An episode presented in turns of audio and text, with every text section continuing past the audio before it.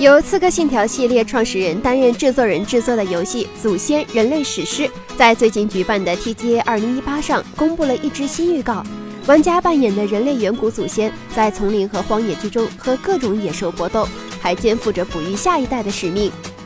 根据以往的信息来看，该作是一款第三人称动作冒险生存游戏。游戏早在2015年就被公布，但是在2017年 E3 发布第一支预告之后，就一直处在沉寂状态。而本次的这支新预告之中，我们不难看出游戏的制作已经趋于完整，或许大家很快就能够迎来它的发售了。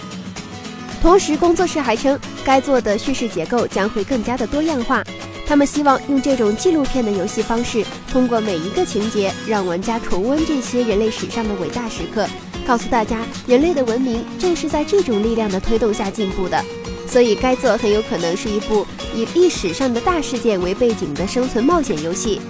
据悉，本作的故事发生在一千万年到两千万年这段时间，因为玩家所扮演的远古人类需要和丛林产生各种互动，